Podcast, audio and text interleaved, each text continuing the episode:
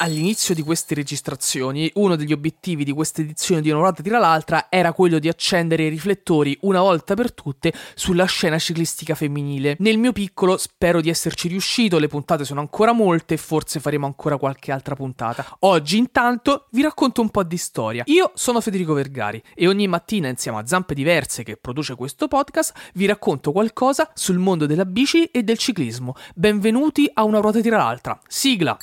Una ruota tira l'altra. Spiegami un po'. Una ruota tira l'altra. Forte. Una ruota tira l'altra. Ma davvero? Una ruota tira l'altra. Ma perché? Una ruota tira l'altra. Ma quando? Una ruota tira l'altra. Dai. Una ruota tira l'altra. Fede. Una ruota tira l'altra. Altro? Ciclismo rosa e biciclette celesti, una storia reale. Le prime tracce di una gara ciclistica femminile in Italia si trovano nella Firenze dell'Ottocento, a fine Ottocento. Si trattava in realtà più di esibizioni su pista che di vere e proprie gare e le cicliste erano in realtà concepite più che come sportive come una sorta di subretta acrobate, insomma, non proprio qualcosa di attinente con il mondo dello sport. In che senso, Fede? Nei primi anni del Novecento è la regina Margherita a occupare le cronache dell'epoca manifestando la volontà di imparare ad andare in bicicletta. Ma davvero? Per lei, il signor Bianchi, pensate, penserà a una bici speciale con manopole di avorio e addirittura un copricatena di cristallo. Fu lo stesso Bianchi poi che venne investito del ruolo di insegnante e impartì alla regina delle lezioni private. Si dice, ma è chiaramente una leggenda a cui però ci piace molto credere che l'iconico Celeste Bianchi sia stato concepito in quegli anni ispirato dal chiarissimo colore degli occhi della regina Margherita. Dai. Ad eccezione della parentesi di Alfonsina Strada di cui vi ho parlato abbondantemente in altre occasioni e se volete rinfrescarvi la memoria potete andare a riascoltare la puntata numero 19 della prima edizione di questo podcast, bisogna aspettare la seconda guerra mondiale e la guerra di resistenza in Italia in cui le donne finalmente si emancipano e lo fanno pedalando in bici diventando staffette partigiane. Forte. Nel 1962 la Federciclismo permette finalmente il tesseramento delle donne che implicitamente significa anche via libera alla costituzione di una squadra nazionale. Per i primi successi bisogna aspettare un po', ma ormai la strada è tracciata. Maria Canins vincerà il Tour de France per due anni consecutivi nell'85 e nell'86 e poi nel 1987 vincerà il Giro.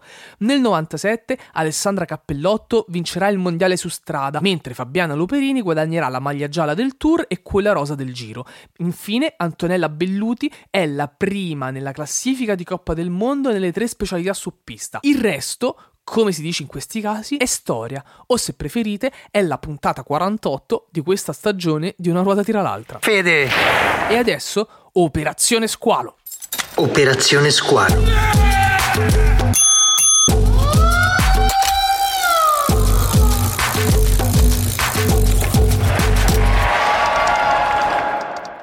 I tre amici si erano allora divisi. Alessandro era a caccia di tracce sanremesi anche se a ottobre, mentre Flavio e Lorenzo stavano passeggiando per via Roma, il viale storica sede di arrivo della corsa vinta da Annibali nel 2018. Guarda lì, c'è una panchina, disse Flavio. Sediamoci, che stavolta ho io una cosa da leggerti. Di che si tratta? disse Lorenzo. Un attimo di pazienza, Lorenzo, e lo scoprirai. Si tratta di un articolo di Gianni Mura che dedicò Annibali il giorno dopo la vittoria qui su questa strada. Ti ascolto, rispose Lorenzo. Quando fra 10 o 30 anni si parlerà delle caratteristiche di un campione, sarà d'obbligo ricordare la Sanremo di Nibali, una corsa in teoria che non avrebbe mai potuto vincere e infatti non era partito per vincerla. Non era studiata, faceva parte di un programma di avvicinamento al prossimo obiettivo, la Liegi.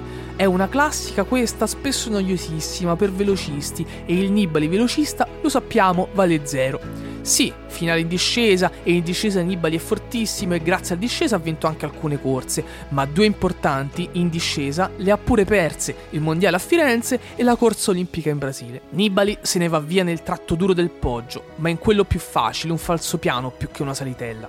E non è lui il primo a scattare, ma lo sconosciuto Nilans di una semisconosciuta Israel Academy, un pesciolino. E da quando in qua gli squali inseguono i pesciolini, solo i campioni sanno improvvisare, ribellandosi a una malinconica maggioranza di automi telecomandati dalle ammiraglie, sventolando la loro libertà e la loro fantasia. Un pesciolino, ma da quando in qua gli squali inseguono i pesciolini, solo i campioni sanno improvvisare, ribellandosi a una malinconica maggioranza di automi telecomandati dalle ammiraglie. Flavio e Lorenzo rimasero qualche momento in silenzio dopo questo articolo di Gianni Mura. Il traffico su via Roma scorreva lento e in alcuni momenti sembrava anche di sentire il mare scagliarsi impetuoso sulla riva a poche decine di metri dalla panchina su cui erano seduti. Dai, disse poi Lorenzo, rompendo quel momento di pace e di relax, andiamo a cercare Ale, che quello rischia pure di farsi arrestare. Avete appena ascoltato Operazione Squalo, un racconto a puntate che fa parte della seconda stagione di Una ruota tira l'altra, il podcast di Zampe Diverse, in cui ogni giorno vi raccontiamo novità e curiosità sul mondo della bicicletta e del ciclismo. Arrivederci alla prossima puntata.